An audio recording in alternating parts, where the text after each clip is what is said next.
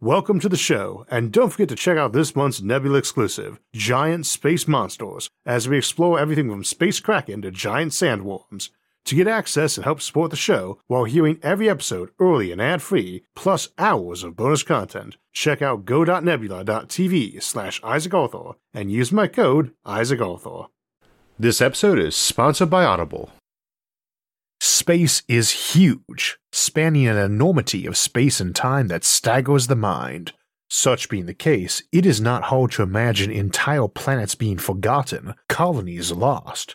Some even believe Earth itself may be one such lost colony. Welcome back to SFIA for another Sci-Fi Sunday, where we relax our focus on science a bit to ponder science fiction concepts and ask how realistic they are. Today we are contemplating the idea of lost colonies, as part of our Rogue Civilization series, where we have looked at prison planets, trash worlds, nomadic interstellar civilizations, techno-barbarians, space pirates, and many more.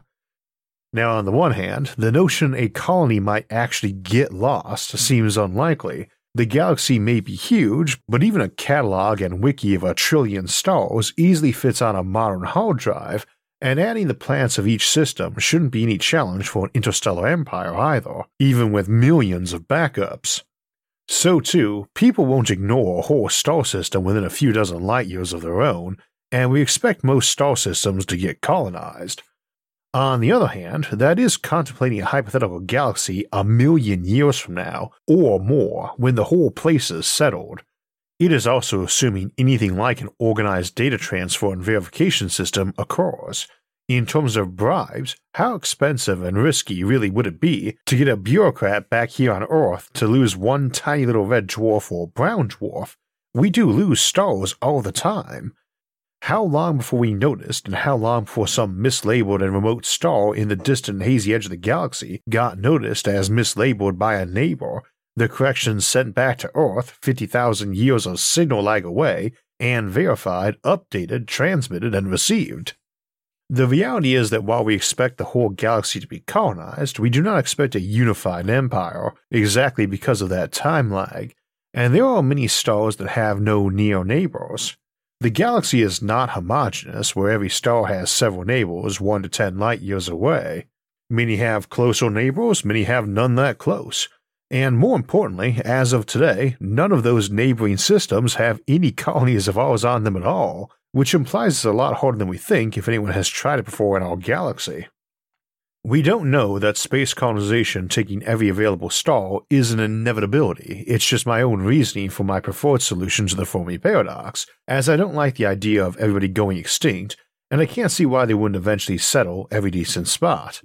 But all this assumes a distant time 1 million years or so hence, when we've had time to colonize everything. A key point in our Rogue Civilization series is that we're not really discussing anything fixed or eternal. Prison planets or techno-primitive areas or pirate bases aren't things that are likely to stay the same for centuries. However, major epochs of civilizations don't require that. The entire American frontier period is generally considered to have lasted 3 centuries, and the period of the Wild West is generally considered to be the generation or two after the American Civil War, and involved only a small fraction of the U.S. population off on the frontier. Clearly it's pretty influential though, even globally and 1.5 centuries later. It's one of the few principal historical influences on science fiction: Firefly, Cowboy Bebop, The Mandalorian, to name a few current ones. The same can be said of countless others too. As an example, the piracy in the Caribbean also lasted a few centuries, but the main period or golden age of piracy was about 1 lifetime, 1660 to 1726. The Stuart dynasty of Great Britain overlapped with that piratic period and lasted a similar time on the throne, and the Tudors before them about the same. Indeed, a lifetime or two tends to describe most dynasties, and even ones that had come to be viewed as lasting generations and being the foundation of their culture rarely measured centuries, even when folks living in them regard them as eternal and unchangeable. So we can easily imagine a colony getting lost or getting itself lost on purpose for a period of centuries or even tens of thousands of years, longer than all of human civilization.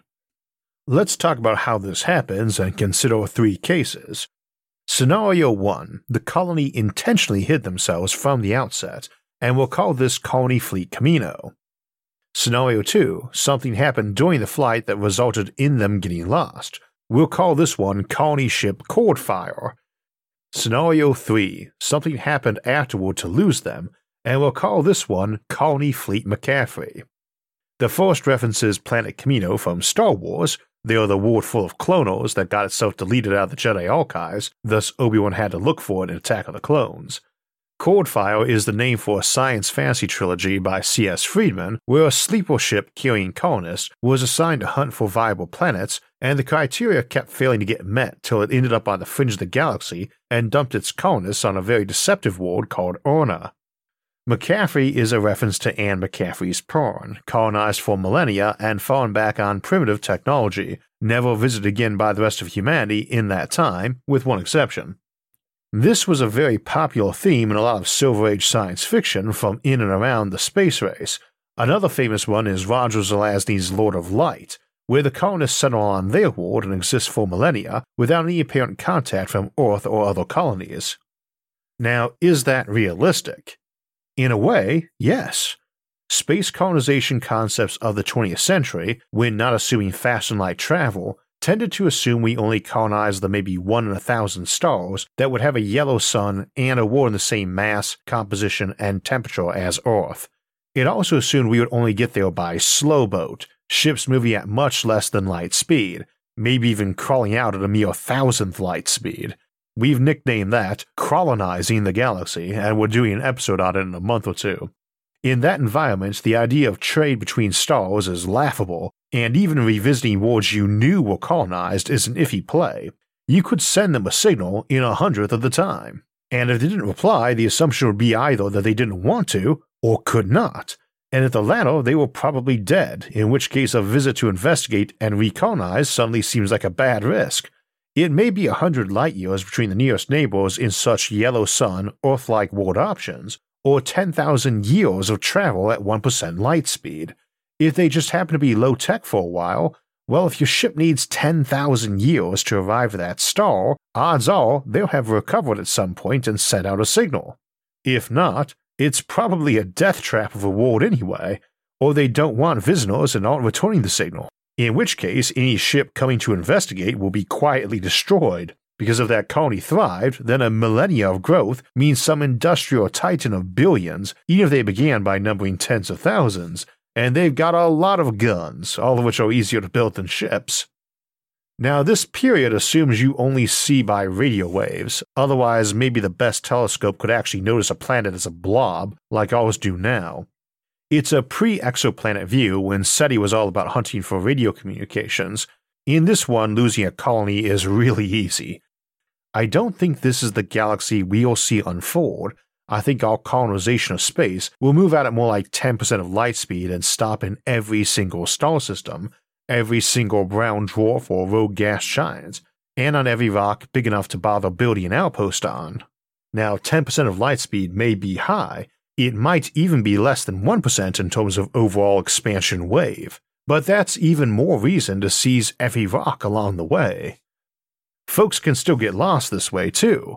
We assume people will aim to colonize at a rate we feel we can comfortably expand, and probably because there will be a certain subsidy for expanding to that next shell of space a bit further from Earth, and the expanding spherical colonized core.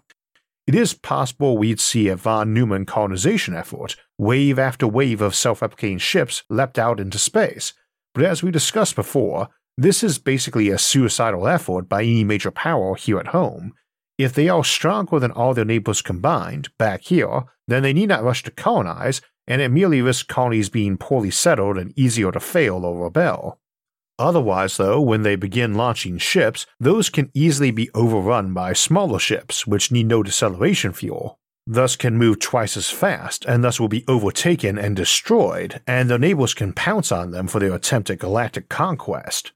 Also, expansion is generally fueled by either a desire to escape, which does not imply you're the guy running the show back home, or resource scarcity. It is really hard to use up all the resources in this solar system, especially given that most of them are in our sun and would take at least 1,000,000 years of starlifting to extract, but still probably be emerging faster and cheaper than via interstellar mining operations. So in all likelihood, most colonization will be driven by either a general expansion push to fill up new territories where closer is better and speed is not an issue, or by folks looking to be far away. That general expansion should be a slow roll, whereas the latter would be as fast and as far as you can get.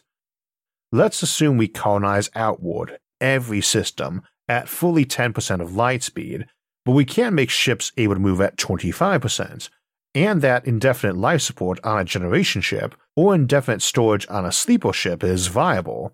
That means a group of folks who want to be alone and head all the way out to the opposite galactic rim from the get-go, 70,000 light-years away, would get there 300,000 years from now. That main expansion of civilization would get there 700,000 years from now, 400,000 years after that ship. What's more, that's the main disk of the galaxy. We have stars that nominally are still part of the Milky Way nearly 1 million light-years away. Things just get spread out more and thinner. Indeed, attempts at intergalactic colonization are likely to settle on a bit of a zigzag of the various stars separated by thousands of light-years on a moving bridge between galaxies.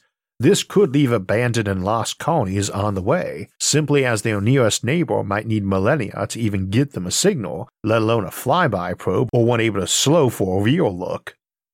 Now once you're 1,000 light-years from home, nobody's going to notice you slowly turn your course by a few degrees over a few centuries, or ever investigate an emergency signal saying you were damaged by a high-speed, relativistic collision. You'll just be a warning note about why ships should not travel that fast, because your debris would be scattered over tens of light-years before any ship could arrive to investigate. So you could fly right to some fringe world beyond the galactic rim, then divert to another, assuming anyone even tries to claim rights or sell them. You could log your flight path and get someone to delete it for you. Indeed, most groups settling distant worlds hoping for freedom of their ideas in the new promised land are likely to have a pretty decent apparatus at home funding the effort who stays behind, either because you can't buy enough ships for everyone or because they believe in the goal but want to stay with their family or life more, so they sneak in and do that. This is what has happened for our Kamino colony fleet. They left with many ships to go found their perfect world, which involves a lot of cloning. Some of their agents and backers are going to try to delete their records when they leave, but in case they fail, the KCF will still attempt to change course once they are far out from the inner sphere of human space. Now, being cloners, they don't believe in keeping all their eggs in one basket, so they have carefully chosen their original official destination system as the one that will require flight past a large red giant from Earth and the Sol system, where most of the big detectors are, and that they are going to have their fleet break up and scatter to several stars 50,000 light-years from Earth, while in that red giant's shadow, for which they believe they will be able to build their empire. Those destinations are picked randomly from an available list of potentially suitable ones, and each ship's captain is given orders to shut off their tracking and recording of other ships during the fleet breakup, ensuring no one knows where each cell is going. So now nobody knows about any single one of these ships, and indeed the fleet archives have every detail of the various manifests deleted, so they can't even track each other down. They will assume that if their goal of a clone society of already perfected genes and ideology works, the colonies will easily recognize and embrace each other if they reconnect. So our journey continues with one ship, the KCF Lamassu, as it heads towards the Tarantula Nebula and a yellow dwarf star system a few thousand light-years beyond it, which their fleet was able to detect obscured by the nebula. 162,000 light-years traveled at roughly 25% of light speed has their arrival in the year 650,000 AD. Upon arrival, they destroy all communicators able to send a signal strong enough to be easily picked out at interstellar distance and ban their construction. They began colonizing on their world, Lamassu Prime, a super-Earth with no land surface except its polar ice caps, in their colonies hidden under those caps, connected by long tethers to the deep seafloor mining operations. They estimate that at 10% of light speed, the human expansion wave would arrive sometime around the year 1.6 million AD, and thus should have nearly 1 million years of safety from outside interference. Now, we get a lot of examples of lost colonies in Star Trek, but in one episode, Up the Long Ladder, we get two at once. It's an awful episode in my opinion, but those two colonies consist of one that's an Irish-flavored colony of a techno-primitive attitude and another that was nearby and very pro-technology, but for various reasons only had a handful of colonists survive who fell back on cloning as their means of procreation. The colonists also had come over time to view natural reproduction and the process for it disgusting and loathsome. In that episode, they argued that repeated cloning had resulted in each clone being a copy of a copy, fading out, and soon their civilization would collapse from genetic copy fatigue, which, using the old-school Xerox paper copiers at the time, this was 1989 when it aired, kinda made sense, and the writer was a historian and a lawyer, not a biologist. Mind you, she also penned some of the best TNG episodes. I just hate that particular episode. I actually like the clone subplot as a basic storyline, the idea of needing new DNA input into your colony and trying to run it off just a few folks. Unfortunately, that's just not an accurate portrayal of that issue. However, to avoid making up another calamity to befall, we will assume our colonists on Lamassu Prime had their genetic archives damaged by an act of sabotage after they had their basic terraforming in place. In the spirit of that episode, two young clones wanted to marry and have a normal life and natural kids, so they got their hands on one of the multi-megaton nukes being used to blow volcanoes into the crust to raise some land up and blew up the cloning labs, which the government had kept strictly controlled, and the government of Lamassu went with it. And now they lack the schematics and technological infrastructure to replace them. They figure in a few generations of natural breeding they'll have the numbers and resources to restore the status quo. Unfortunately, not only does classic reproduction become quite popular, but people start having a negative view of the old order and technology with it. Also, with only a few dozen prime humans they're all cloned from, even though they were pretty healthy and minus main genetic illnesses originally, they're getting some serious genetic bottlenecking. And we'll assume all the inbreeding is resulting in a lot of low IQ folks, not new scientific geniuses and engineers. Now, species don't actually go extinct from genetic bottlenecking itself. They can, but that's as much because of whatever factor was killing them off to the point they were genetically bottlenecking. Eventually, a mix of mutation and time will create a viable gene pool, and that's what happens in the unfolding millennia of Lamassu, whose restoration to real technology in numbers is severely hampered by living as techno-barbarians on the iceberg cities of that oceanic world, fighting between each other and the mutant mermen of Lamassu's remaining deep-sea floor mining outposts. They arrived in the year 650,000 AD, and now, just 350,000 years later, in the year 1 million AD, a new colony ship arrives from a group that was from another vanguard human expansion effort with somewhat similar ideas about jumping far from the leading edge of the main human expansion. Now they've uncovered a bunch of mutants with lots of genetic engineering in their deep past, and yet who are still detectable as human, even though at first they thought they were aliens. Now they know them as the Lost Colony of Lamassu, and since they are not into genocide, they settle the large moon of that super-Earth instead, and opt not to send back news of this discovery, lest someone revoke their claim of the system. No one ever figures out their origin story since it's a million years after they left before anyone on Earth even gets a hint of their existence, but some scholars speculate they may have some relation to the clonal wars that raged a few thousand light years from there between the 989th and 1012th millennia, a minor war on the galactic fringe that involved a few million worlds and a few quadrillion casualties. So there's Scenario 1, a colony lost by intent. Let's consider Scenario 2, the colony ship Coldfire, whose reason for getting lost occurs along the way.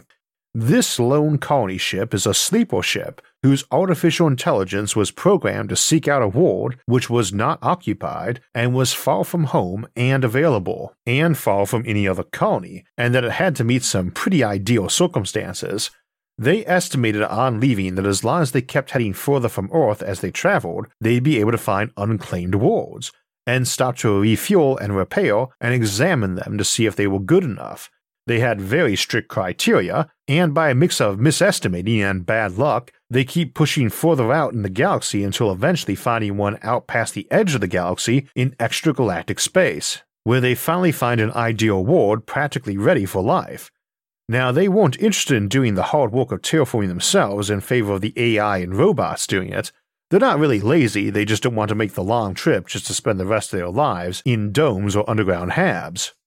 Indeed, what they do not know is that in reality, the ship went all the way into intergalactic space and realized it no longer had any real chance of finding the world they wanted. And indeed, even most of the borderline candidates it found would be tens of thousands of years of travel backwards and might already be colonized, given that the high standards meant those would be the most desired worlds. So what it does is find a nice metallic asteroid, one of many orbiting a young extragalactic star that happens to meet the required spectrum, G-type dwarf, and has built a big computer and power collector from that asteroid and hung it as a statite near the star, but on its rimward side to make it hard to see from inside the galaxy. Now it's found the necessary wiggle room in its orders to achieve a perverse instantiation and has uploaded its colonist minds into the virtual world of Urna, which meet the criteria barely, but they're told the ship was horribly damaged, and for some reason technology doesn't work here so well, so no computers and stuff anymore. But that's okay because for some reason, magic works.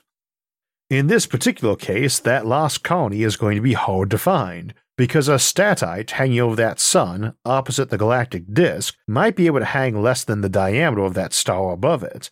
We examined some tricks for that in our episode Colonizing the Sun. Indeed, we talked about some tricks for even hiding colonies inside cooler stars. To simulate a whole planet and emulate its billion or so citizens need not involve a very big satellite of power collectors and computers either. It might only need to be a few kilometers across. To spot it, you'd have to be further out from the galaxy, and it would be a bit peculiar to engage in casual astronomy of stars closer to the Milky Way at that point. And if you did, you're probably on your way to some other distant star or galaxy and not inclined to turn around and investigate. Even a message back is likely tens of thousands of years from being received and acted upon. If folks ever found this lost colony, though, as a big power collector hanging behind a star, the AI running it might just say it was a regular old AI megamind that liked being left alone and no one would ever know it held a virtual world inside it. Even if it got destroyed one day, that destruction might only reveal the colony inside it if it tried to play that as a gamble for mercy from an attacker. There's many ways to get lost, after all, and inside a virtual universe is one of them. Such lost colonies might be tiny-seeming computers buried deep inside little Oort cloud icy rocks running on nuclear power plants producing only a few kilowatts but for countless eons to come. Or they might be back on Earth or in orbit of Earth in the bank vault of some company whose policy allows safe deposit storage boxes with micro black hole generators and supercomputers inside. Let's consider Scenario 3, the Colony Fleet McCaffrey, composed of the trio of colony ships, the Yokohama, the Bahrain, and the Buenos Aires, who freely and openly travel to a war they were able to scrabble together the money for buying the rights to, because the world was designated as a parallel Earth but with negligible resources, or PERN. It's a lonely world around a lonely star in the Sagittarian sector but far from any neighbors, many of which are mineral-rich systems full of asteroids awaiting mining. They're looking for a simple life but not an ultra-low-tech one, and they file that with colonial authorities who are not really surprised that they go off the grid within a few centuries of arriving and reporting a solid initial success. Now, in Anne McCaffrey's classic Dragon Riders of Pern series, they get attacked by mindless alien thread falling from the sky, dragged there by the Red Star, a planet on a deep elliptical orbit to the depths of space where a voracious but mostly dormant alien life form lives. See our episode Void Ecology for some more discussion of scenarios like that, but they didn't come planning for needing a big infrastructure, and they got most of what they had trashed by that unexpected first fall of these creatures down on their planet. A rescue party does arrive later but thinks they're all dead except one isolated outpost that survived and thought they were it, but which had a working beacon. I love that series, but it's not hyper-realistic as a scenario. Now, we could tinker with it, but there's no real need. It's not hard to believe a lot of colonies would fail, and that the ones most likely to fail would be those furthest from the core human civilization.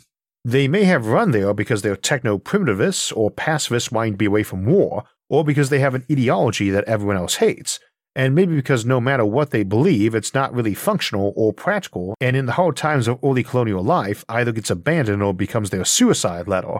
Maybe the pacifist colony turns non-pacifist after a few generations, maybe some pirates or exiles flee to their world but bring their guns and their own ethics, or lack thereof, with them.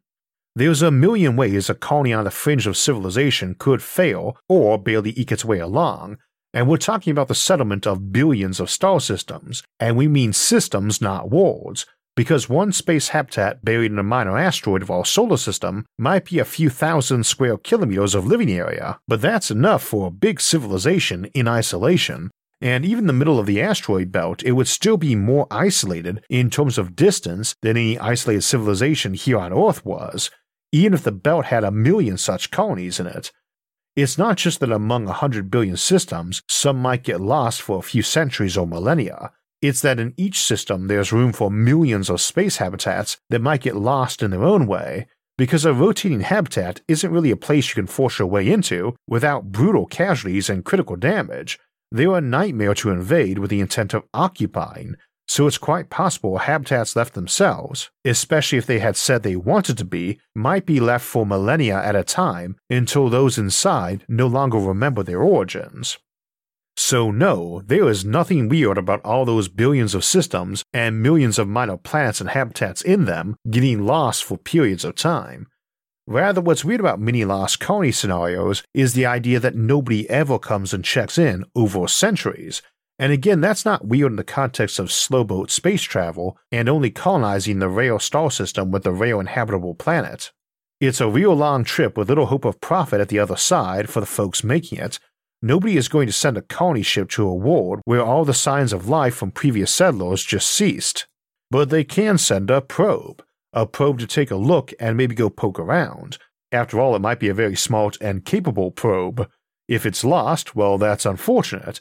If it finds signs of abandoned intelligent life, well, it can report home or follow its first contact protocols. Follow-up missions can be sent, but this might take centuries before it's decided to even send one, with many assuming a lost signal might start back up even after a nuclear world war if they just wait a few generations. Then the probe goes another few centuries, it reports back by radio, another few decades, another mission is sent, another few centuries. And now we're already up to a millennia. That's a near eternity in civilization terms. It might be longer, too. A planet is very likely to have a lot of automated communications abroad in orbit, or even deep system or solar orbiters. A regime coming on hard times might set those communicators to run a string of all is well messages to deep space, and that visitors are not welcome. Then the cataclysm comes and nobody knows how to shut them off, or change the message, and soon forget they even exist as they rebuild. How many millennia before those beacons die or they rebuild from the ashes? Remember, rebuilding on a colony world might be harder than a post-apocalyptic Earth, too. A colony of a few million with only a few centuries of existence and terraforming and infrastructure behind them, especially one that didn't like self-replicating machines, might have a way worse time trying to rebuild than we would.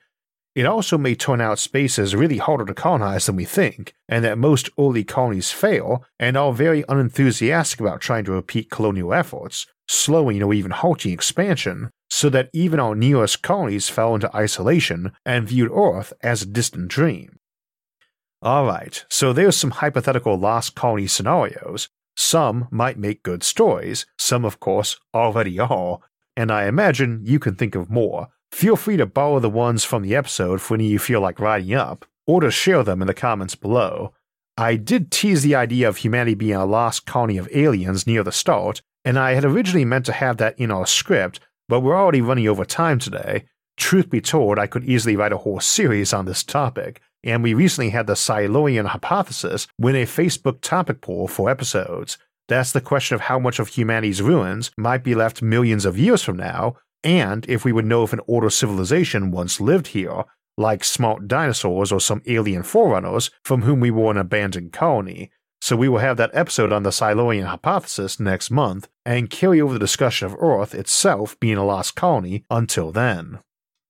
In the meantime, we have plenty of other episodes coming up, and we'll get to them and some channel announcements in a moment. But first, it is Sci-Fi Sunday, and it is time to pick out our Audible audiobook of the month.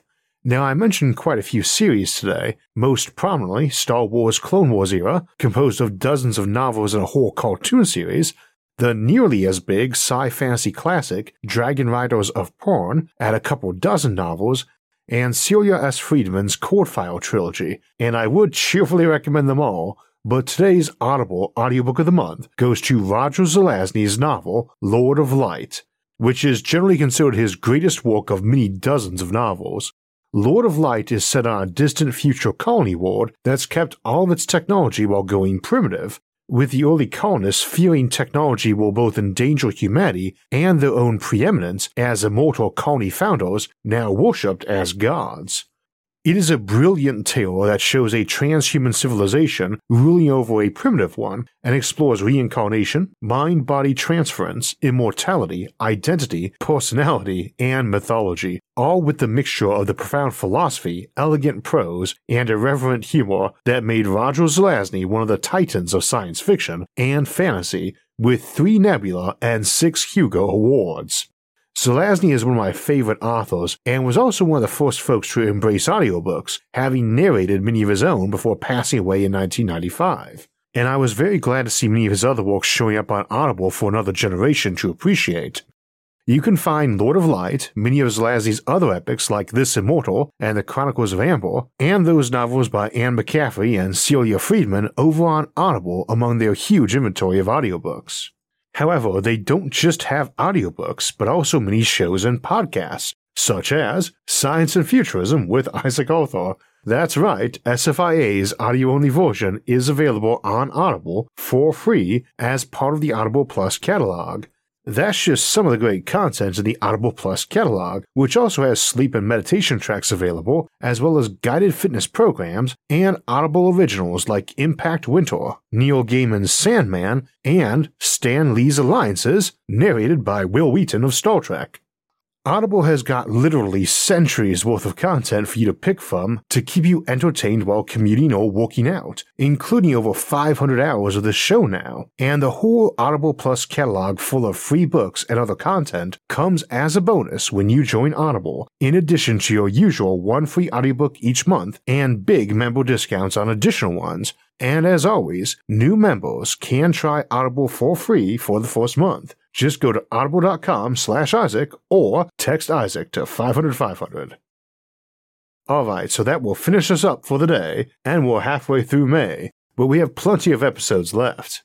Also, for those who still haven't registered, virtual registration is still open through May 16th for my talk on biomimicry, Friday morning, May 20th, at the Ohio Aerospace Institute's Bioscene Conference, which is linked in the episode description. The same is true for my upcoming appearance at the International Space Development Conference on May 29th, where I'll be giving a live talk on megastructures at the normal time we do our monthly live stream, Sunday, May 29th at 4 p.m. Eastern, and the topic inspired me to finally roll up my sleeves and revisit our original episode, Megastructures Summary, from 2014.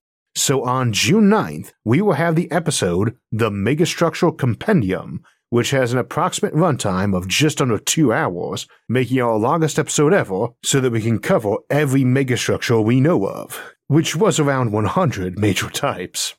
Before then, we'll be launching into a new miniseries looking at finding and exploring distant worlds, surveying for habitable interstellar star systems, on Thursday, May 19th. And then we'll close out the month with a look at dark sky stations, stratospheric satellites, and ultra-low orbital infrastructure. Then we'll jump into June and start the month by asking what ancestor simulations are and if we are living inside one. Now, if you want alerts when those and other episodes come out, make sure to subscribe to the channel and hit the notifications bell. And if you enjoyed this episode, please hit the like button, share it with others, and leave a comment below. You can also join the conversation on any of our social media forums, find our audio-only versions of the show, or donate to help support future episodes. And all those options and more are listed in links in the episode description. Until next time, thanks for watching, and have a great week.